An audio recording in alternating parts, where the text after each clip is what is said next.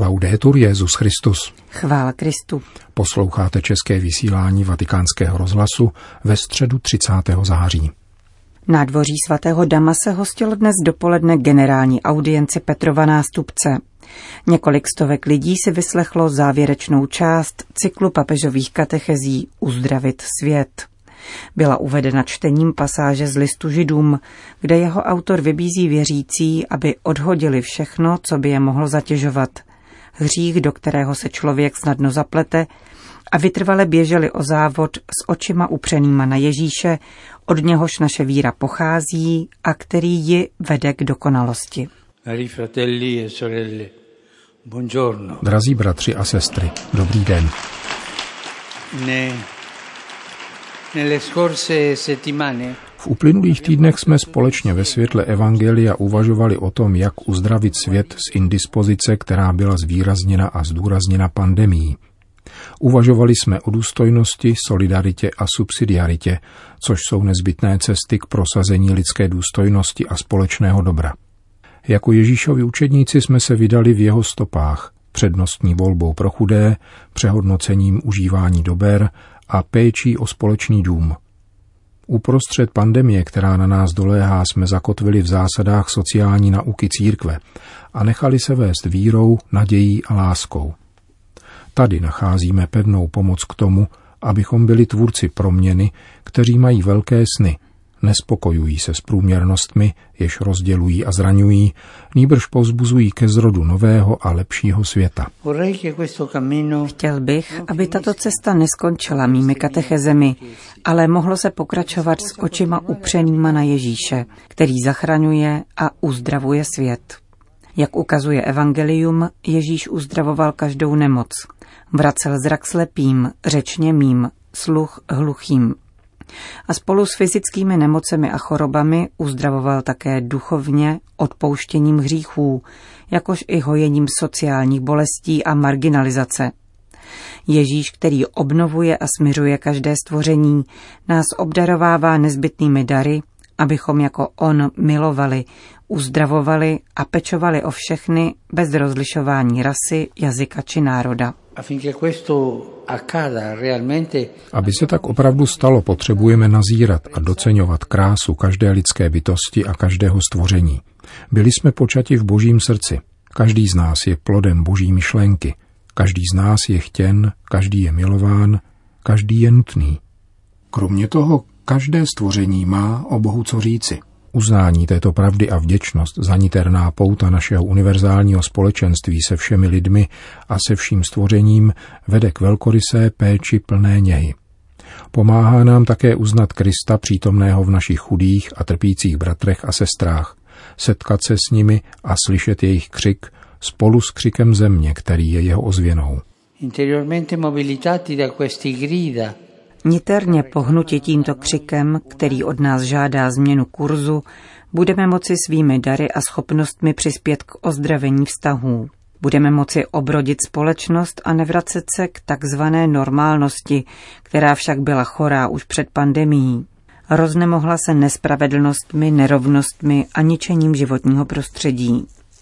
Normálnost, k níž jsme povoláni, je z božího království, kde slepí vidí, chromí chodí, malomocní jsou očišťováni, hluší slyší, mrtví vstávají a chudým se hlásá radostná zvěst. V normálnosti božího království se chléb dostává všem a ještě zbude.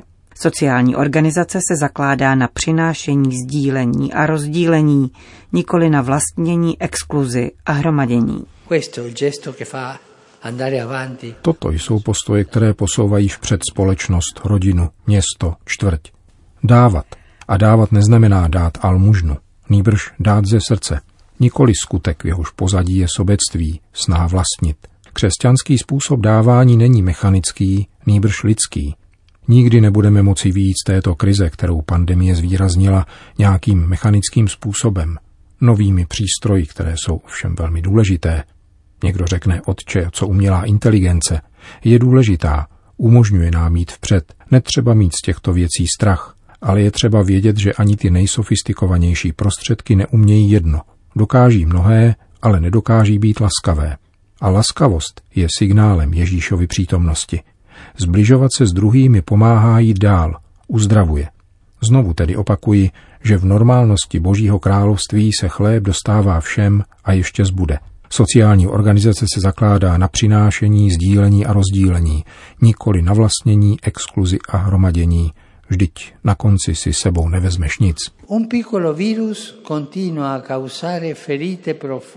Nepatrný virus nadále působí hluboké rány a strhává masku naší fyzické, sociální a duchovní zranitelnosti obnažil obrovskou nerovnost, jež vládne světem, pokud se týče rovnosti příležitostí, dober, dostupnosti zdravotnických služeb, technologií a přístupu ke vzdělání. Miliony dětí nemohou chodit do školy a tak dále. Tyto nespravedlnosti nejsou přirozené ani nevyhnutelné. Jsou dílem člověka a vycházejí z rozvojového modelu odtrženého od hlubších hodnot. Plítvá se jídlem, plítvá se přebytky, ze kterých by se mohlo dát najíst všem.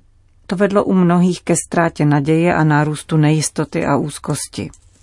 Abychom tedy vyšli z pandemie, musíme najít lék nejenom na koronavirus, což je důležité, ale také na obrovské lidské a sociálně-ekonomické virózy. Neskrývat je, nelakovat je. Zajisté nemůžeme očekávat, že ekonomický model, který je základem zhoubného a neudržitelného rozvoje, vyřeší naše problémy.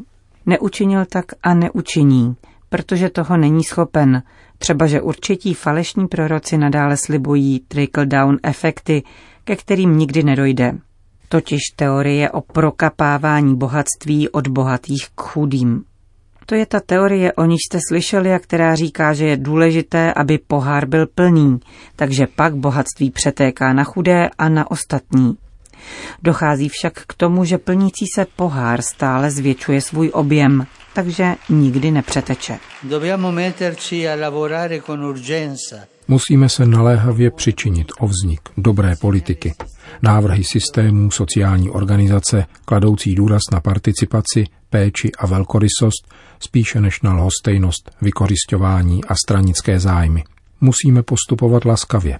Solidární a vyvážená společnost je zdravá. Participativní společnost, v níž jsou poslední považováni za první, posiluje sdílení. Společnost, kde se respektuje různost, je mnohem odolnější proti jakémukoliv viru. Vydejme se na cestu uzdravení pod ochranou Pany Marie, uzdravení nemocných, ta, která nesla Ježíše v lůně, ať nám pomůže důvěřovat. Inspirováni Duchem Svatým budeme se moci společně přičinit o Boží království, které na tomto světě zahájil Kristus, jenž přišel mezi nás. Království světla uprostřed temnot, spravedlnosti uprostřed mnoha potup, radosti uprostřed mnoha bolestí, uzdravení a spásy uprostřed nemocí a smrti, laskavosti uprostřed nenávisti.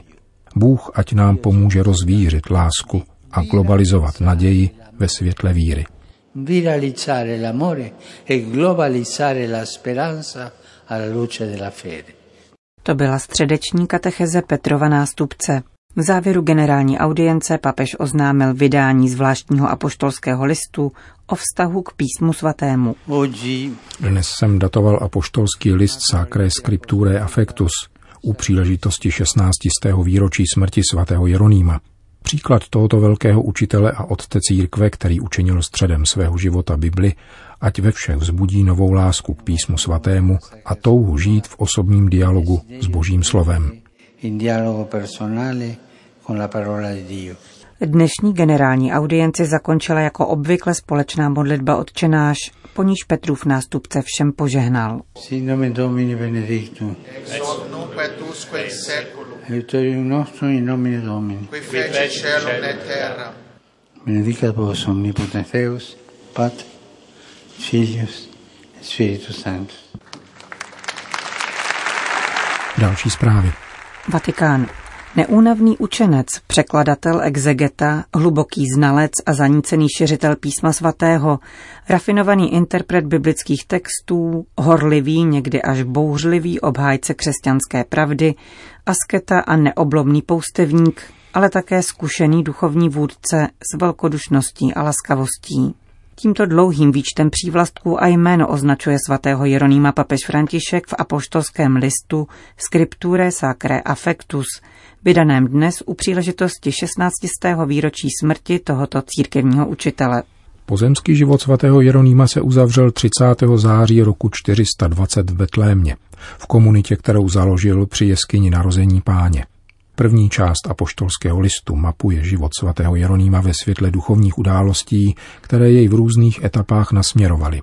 Počínaje vizí Krista soudce, který jej patrně v postní době roku 375 označil za Ciceronovce spíše než křesťana a roznítil v Jeronýmovi rozhodnutí věnovat život překladu a komentování božího slova. Svatý Jeroným se narodil v roce 345 ve Stridonu, na území dnešního Chorvatska, náležejícím kdysi do akvilejského patriarchátu. Pokřtěn byl v dospělosti v Římě, kde studoval rétoriku. S východní monastickou tradicí rozšířenou svatým Atanáziem se setkal poprvé na cestě do Trevíru a po návratu do Akvileje zahájil se svými přáteli komunitní život. Veden touhou po stále úplnější askezi se v necelých třiceti letech uchýlil na Chalkickou poušť, aby v hlubší oddanosti Bohu a se silnějším vědomím jeho přítomnosti dále studoval biblické jazyky. Papež připomíná apokryfní příběh situovaný do této doby, ve kterém Jeroným s hospodinem vede dialog o tom, co ještě schází k úplnému sebedarování. Dej mi své hříchy, abych mohl mít tu radost a znovu je odpustit, odpovídá Bůh. Kolem roku 379 byl Jeroným v Antiochii vysvěcen na kněze. Odtud putoval do Konstantinopole, kde poznal Řehoře Naziánského. Pracoval na překladu Origenových homílí a Eusebiových dějin a kde pobýval v době koncilu slaveného v roce 381. O rok později se Jeroným vrací do Říma, kde se stává blízkým spolupracovníkem papeže Damaze. Za podpory římských aristokratek toužících po radikálně evangelním životě, jako Marcela, Paola a její dcera Eustáchia, založil na Aventinu večeřadlo Centrum rigorózního studia a četby písma, kde se stává exegetou a duchovním vůdcem. Právě v té době se začíná věnovat revizi dosavadních latinských překladů evangelií, pokračuje na překladech řeckých otců, ale vystupuje také jako veřejná osoba, která se neváhá pouštět do polemik s heretiky – po smrti papeže Damase musel Jeroným se svými následovníky Řím opustit.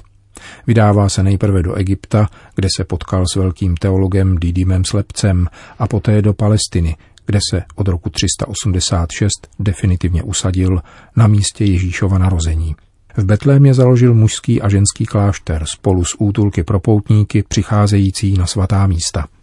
Jeroným nenachází ve studiu prchavé potěšení zacílené samo na sebe, nýbrž cvičení v duchovním životě, prostředek putování k Bohu a takto se také jeho klasické vzdělání proměňuje v dozrálou službu církevní komunitě, čteme v apoštolském listu. Jeho učitelskou horlivost a zároveň realismus vystihují slova z listu Nepociánovi, věnovaná životě kleriků. Svatý Jeroným píše. Slovo kněze musí být okořeněno četbou písma, Nechci, abys byl recitátorem nebo mnohomluvným šarlatánem, nýbrž tím, kdo rozumí posvátným tajemstvím a zná učení svého Boha až do hloubky. Je totiž typické pro nedouky, že přemírají slova a získávají si přízeň nevzdělaného lidu rychlou mluvou. Kdo je beze studu, často vysvětluje, co nezná a předstírá, že je velkým odborníkem jenom proto, že dokáže druhé přesvědčit. Betlemské období bylo tvůrčím vyvrcholením Jeronýmova života, plně věnovaným studiu písma a monumentálnímu překladu celého starého zákona na základě hebrejského originálu. Zároveň se psal komentáře k prorockým knihám, k žalmům, k dílu svatého Paulína a sestavil učebnice biblického studia. Při studiu božských knih jsem nikdy nevěřil pouze svým silám. Mám ve zvyku klást si otázky také ve věcech, o nich jsem byl přesvědčen, že je znám, a ještě spíše o tom, v čem jsem si nebyl jist. Píše Jeroným o své kritické metodě, v níž však zároveň usiloval o práci na překladech posvátných textů v témže duchu, v jakém byly napsány. Přiblížili jsme vám první část apoštolského listu svatého otce, Scripture Sacrae Affectus k 16. výročí smrti svatého Jeronýma. Končíme české vysílání vatikánského rozhlasu. Chvála Kristu. Laudetur Jezus Christus.